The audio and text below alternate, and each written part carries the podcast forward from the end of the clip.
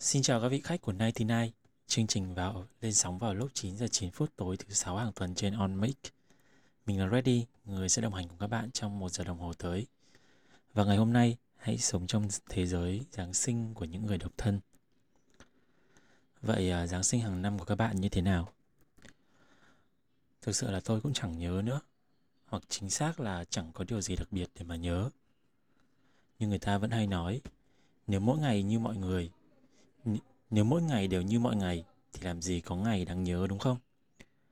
Tôi cũng như vậy đấy. Nhưng năm nay tôi nêm thêm cho ngày Giáng sinh một chút gia vị bằng cách là viết email thông báo nghỉ việc. Việc quit job đã được tôi chăn trở suốt nhiều tháng qua. Ngay cả trong từng bữa ăn, từng giấc ngủ, ngay cả những ngày đi làm hay là những lúc mà tôi đi du lịch.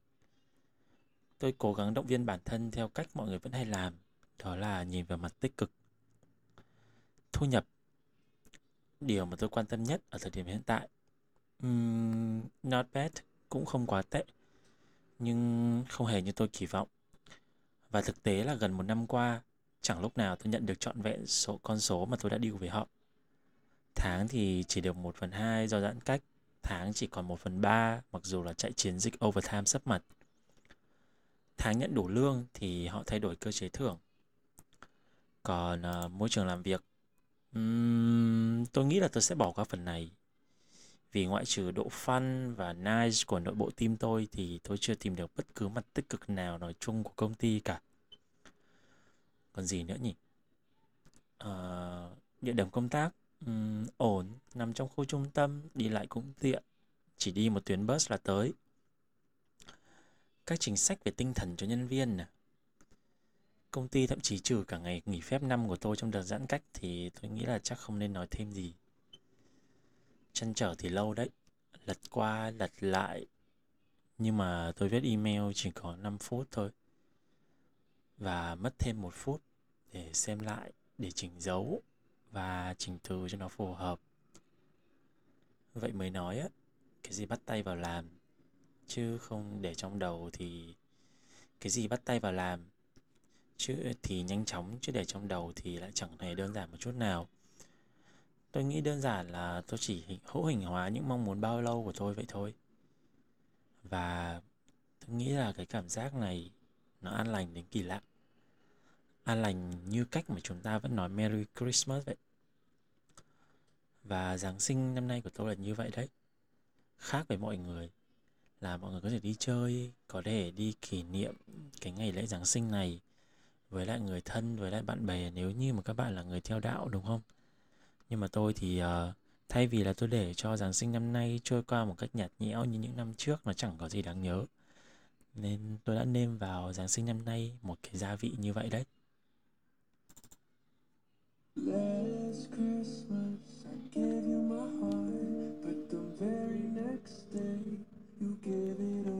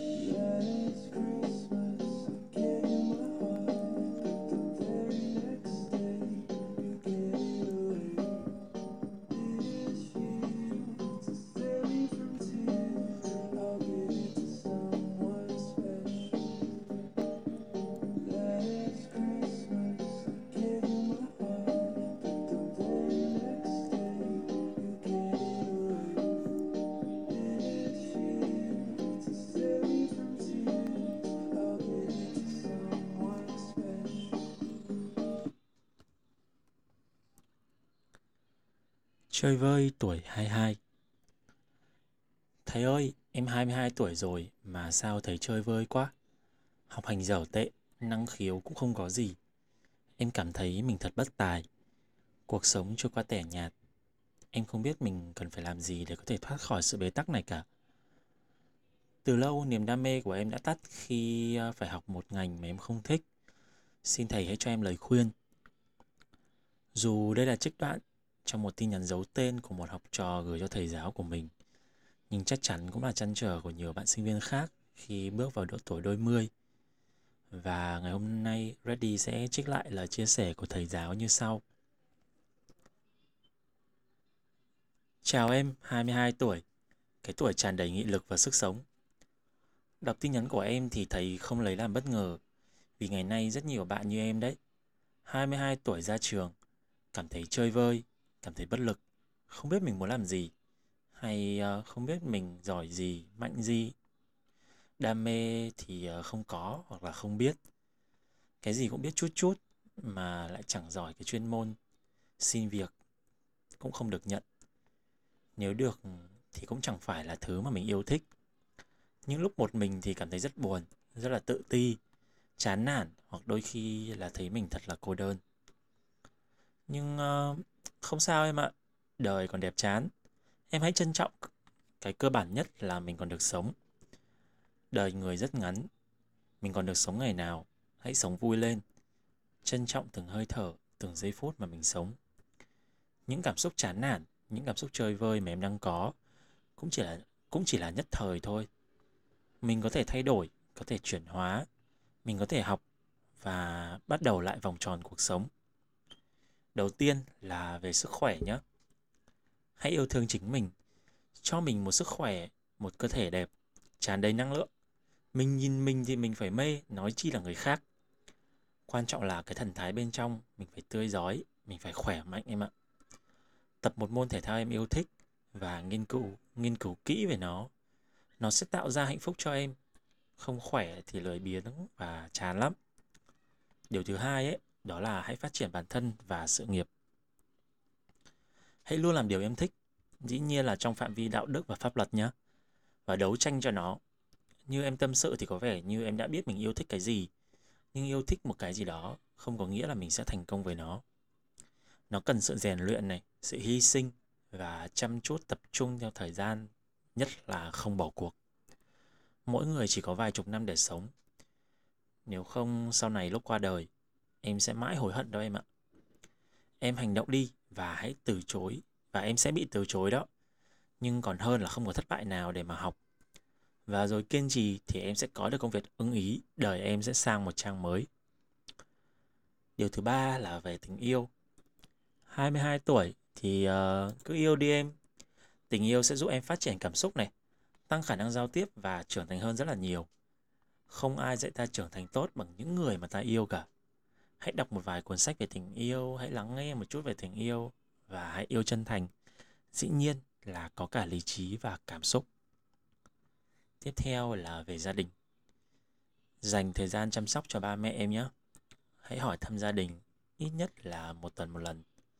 Nếu như mối quan hệ giữa mình và gia đình chưa thực sự ổn, thì à, em cứ tập trung vào chính mình trước, xây dựng sự nghiệp, rồi à, cho mình sức khỏe này, cảm xúc cho bản thân mình mạnh mẽ lên sau đó em sẽ làm gương và làm điểm tựa để yêu thương gia đình mình. Điều thứ năm, hãy ờ, lựa chọn bạn mà chơi. Chơi với những người bạn tích cực. Chơi với những người bạn chân thành và sống thật với mình. Cần chất lượng chứ ờ, không cần số lượng em ha. Và có một vài người bạn thân, bạn bè thế nào, bạn bè thế nào là phản chiếu của chính con người mình đấy em ạ. Hãy là người tốt và chọn bạn tốt. Đời em sẽ vui lên khi mà có bạn bè. Mỗi người bạn là một màu sắc cho cuộc đời của em. Và em ơi, mọi thứ cần có mục tiêu rõ ràng nhé. Có cái mà phấn đấu thì đời mình mới vui. Hãy yêu lấy chính mình và tập trung giúp đỡ nhiều người hơn nữa. Chỉ có giúp chỉ có giúp đời giúp người thì ta mới trưởng thành được. Vì giúp người khác cũng chính là giúp chính mình. Hãy thay đổi cuộc đời mình, điều đấy không khó nha em.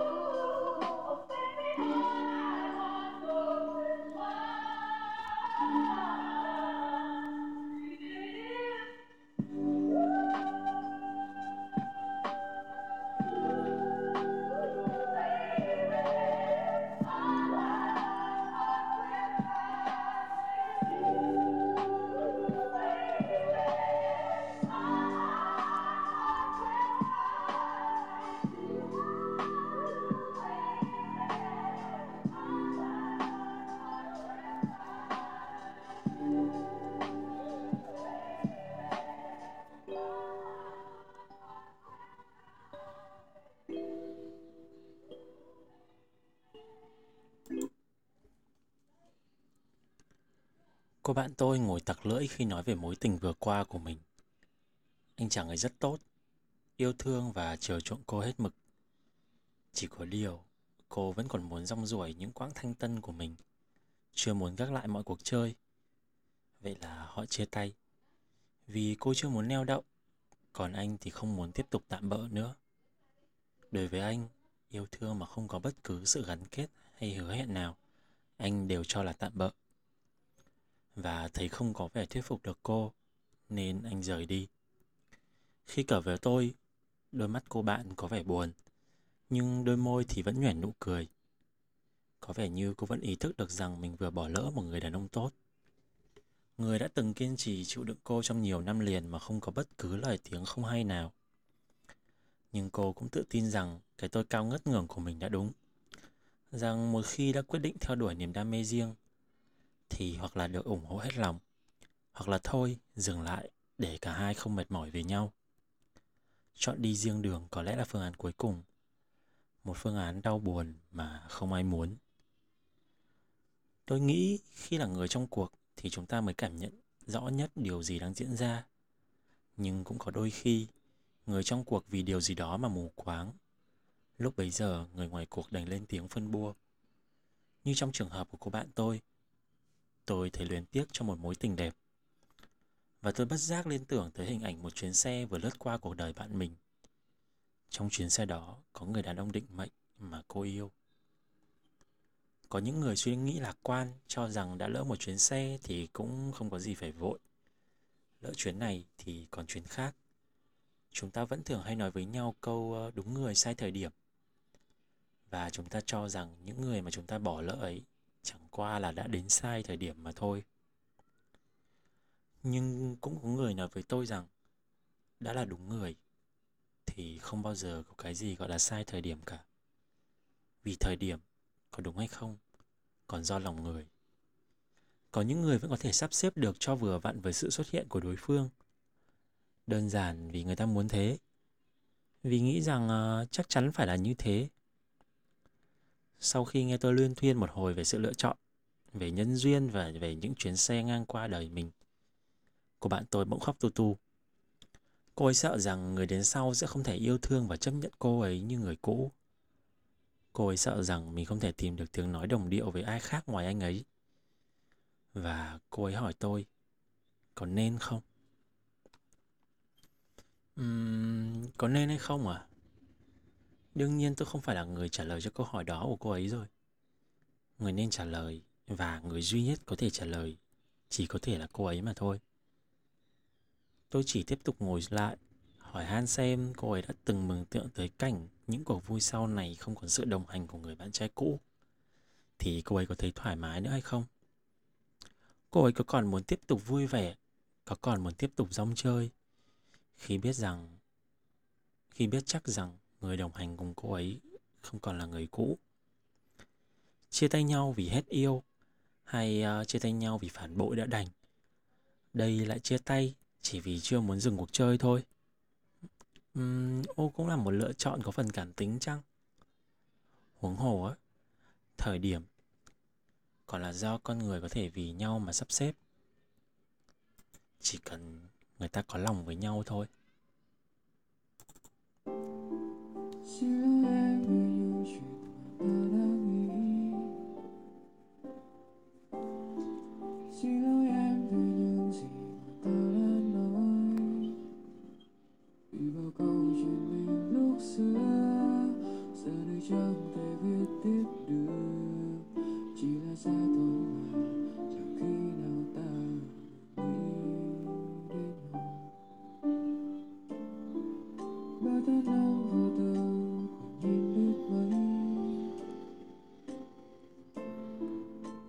xe ta đi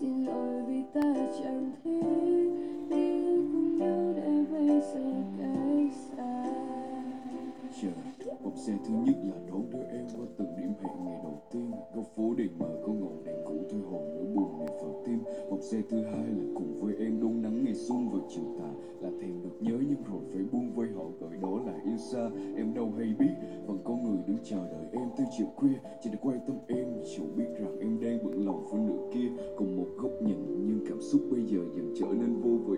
Đứng trên dốc tình chỉ là mỗi góc nhìn để thấy được em và đô thị. Ở trong thành phố, lòng đành cố gạo thét khiến cổ họng khét khô. Bây giờ là một giờ sáng cà phê đậm ngồi cùng Robusto Anh từng sống trong tim em, qua thời hạn nhưng rồi phải ra đi. Thành phố hồi đó có chị cháu và em cũng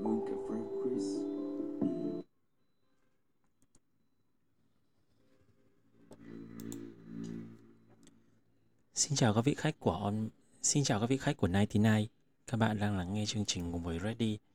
Và 99 sẽ được phát sóng vào lúc 9 giờ 9 phút tối thứ sáu hàng tuần trên ứng dụng OnMix Và ngày hôm nay chúng ta đang đến với không gian của Giáng sinh dành cho những người độc thân. Câu chuyện tiếp theo mà Ready sẽ chia sẻ là một câu chuyện được gửi về từ một bạn giấu tên, đây là một bạn nam. Và câu uh, chuyện này có tên là Thanh xuân dài bao lâu. Thanh xuân dài bao lâu? Đây là một câu hỏi bất chợt nảy ra trong suy nghĩ của tôi khi nghe một người bạn kể về cuộc sống hiện tại của anh ấy. Một người đàn ông chạm ngưỡng 30 tuổi, với những chăn trở đáng ngạc nhiên về cuộc đời và sự nghiệp. Vì sao mà lại ngạc nhiên ư? Vì chúng ta thường hay quy ước với nhau rằng tuổi 30 là độ tuổi mà con người ta đã có trong tay sự nghiệp vững chãi để xây dựng gia đình hoặc thậm chí là đã có những bạn đời cùng với những đứa con của mình. Đối với người đàn ông, thì đó là độ tuổi mà người ta bắt đầu thực sự được coi là trụ cột của gia đình. Vậy thì à, vì lý do gì mà bạn tôi lại băn khoăn và chăn trở đến như vậy? Anh ấy là một người mà chúng ta hay gọi bằng danh từ là Việt Kiều. Nhiều năm đi du học với mong muốn có thể lập nghiệp và định cư tại nước ngoài giống như đa số những người khác. Nhưng điều đó lại bị cản trở bởi vấn đề về quốc tịch khi nghe tôi kể rằng tôi đang được làm một công việc mà tôi yêu thích thì anh ấy thở dài. Thích thật đấy, mình nộp CV tới gần 60 công ty nhưng hiện vẫn đang phải làm một công việc trái ngành và chẳng yêu thích một tí nào. Tuy là chẳng mặn mà gì với công việc hiện tại, nhưng ấy, nhưng anh ấy nói rằng làm là vì lấy ngắn nuôi dạ. Tuy chẳng mặn mà gì với công việc hiện tại, nhưng ấy nói rằng làm vì lấy ngắn nuôi dài Tôi thì nghĩ rằng uh, anh đang có vẻ là hơi cố đấm ăn xôi một chút. Nộp CV tới 60 công ty để ứng tuyển vào một vị trí chuyên ngành mà không nhận được. Thì tại sao không tính cách khác như là về nước lập nghiệp chẳng hạn? Hóa ra cái sự dài của anh không chỉ nằm ở công việc. Anh muốn có một cái anh muốn có một cái passport ở nước sở. Anh muốn có một cái passport ở nước sở tại để sau này có thể đưa họ hàng, đưa con cháu sang bên đó một cách dễ hơn. Di chuyển giữa các nước, giữa các quốc gia cũng tiện hơn. Thậm chí là tiện đi công tác. Tôi nói thật là tôi nghe muốn lùng bùng luôn cả cái lỗ tai. Và kết câu chuyện, anh nói lý do không muốn về nước là... Anh nói lý do không muốn về nước là vì cả tuổi thanh xuân anh đã dành cho cái mục đích này rồi, không thể bỏ được. Tôi bật cười và hỏi lại. Vậy ờ, theo anh, thanh xuân kéo dài bao lâu? Nếu ta quy ước thanh xuân là quãng thời gian trước khi chúng ta thực sự trưởng thành, hoặc khi chúng ta vẫn đang học tập, vẫn đang tích lũy kinh nghiệm trước khi có được một sự nghiệp vững chãi. Vậy thì tôi xin chia sẻ rằng cả cuộc đời của chúng ta đều là thanh xuân mà. Nếu chúng ta muốn như vậy, bởi vì học và tích lũy kinh nghiệm là điều mà chúng ta có thể làm suốt đời, kể cả khi chúng ta có đủ sự trưởng thành về mặt thể chất về mặt tư duy, thì chúng ta cũng có thể trau dồi thêm những điều khác về cuộc sống xung quanh mà. Và cũng có những người họ rời bỏ một chiếc ghế chắc chắn tại công ty họ đang làm để bước tới một công việc khác đó chứ. Vậy thì tại sao chúng ta lại giới hạn thanh xuân của mình bằng những con số? Để rồi chúng ta lại thấy tiếc nuối vì nó đi qua, hoặc trở thành rào cản để chúng ta có một lựa chọn cho mình, một cuộc sống thoải mái hơn nhỉ? Khi ta luôn giữ được một tinh thần tươi trẻ, một suy nghĩ năng động, sẵn sàng chấp nhận cái sai để hoàn thiện bản thân và chọn cho mình những điều thích hợp với bản thân, thì tôi tin rằng lúc đó thanh xuân của ta vẫn còn.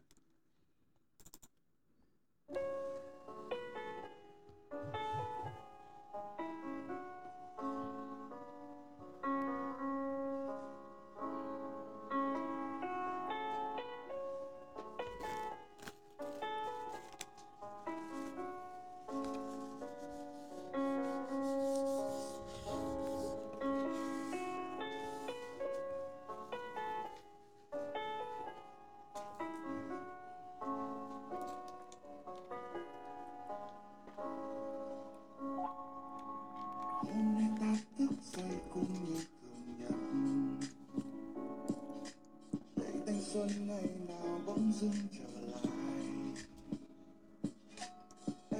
bỗng dưng trở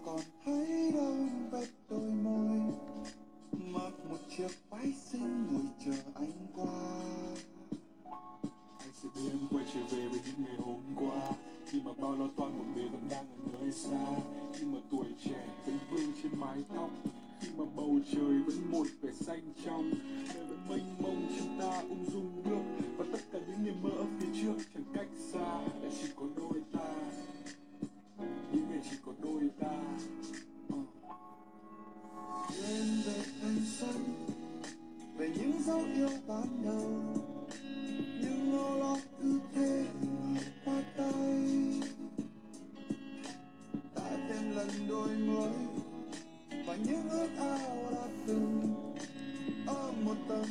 khác riêng hai chúng ta. Thời gian cứ thế nhẹ trôi dấu em vài lần liên tiếp, mà đêm đau những mộng mơ, yêu anh và sâu mắt em. Chặng đường ta bước cùng nhau, như thước phim lưu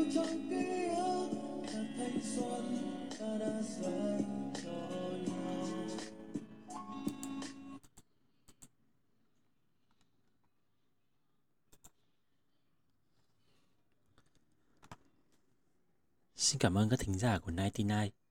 Hy vọng rằng 30 phút vừa qua đã mang lại cho những cho Hy vọng 30 phút vừa qua đã mang lại cho các bạn những phút giây thật là lắng lại vào dịp cuối năm. Khi mà những bộn bề, những lo toan, những viral của cuộc sống được bỏ lại ngoài kia. Reddy biết rằng là 30 phút đồng hồ vừa rồi cũng chưa đủ để tất cả chúng ta có thể nhìn nhận lại chính bản thân mình. Chính vì thế hãy chia sẻ những cảm nhận, những câu chuyện của chính bạn với 99 thông qua Instagram là là 99.podcast. Các bạn có thể chia sẻ với 99 qua hình thức inbox hoặc tag 99 và những chia sẻ của các bạn. Và ngày hôm nay là ngày 14 tháng 12 năm 2021. Đêm nay sẽ là đêm Giáng sinh. Đối với những người mà không theo đạo Thiên Chúa thì có thể đây cũng chỉ là một dịp vui giống như bao dịp vui khác trong năm. Nhưng uh, mình tin rằng đây sẽ là một thời khắc mà tất cả chúng ta đều có thể chúc nhau là Merry Christmas, đó là có một Giáng sinh an lành. Và Reddy xin được gửi lời chào cũng như là chúc ngủ ngon. Hẹn tái ngộ vào lúc 9 giờ 9 phút tối thứ sáu hàng tuần trên ứng dụng OnMic nhé.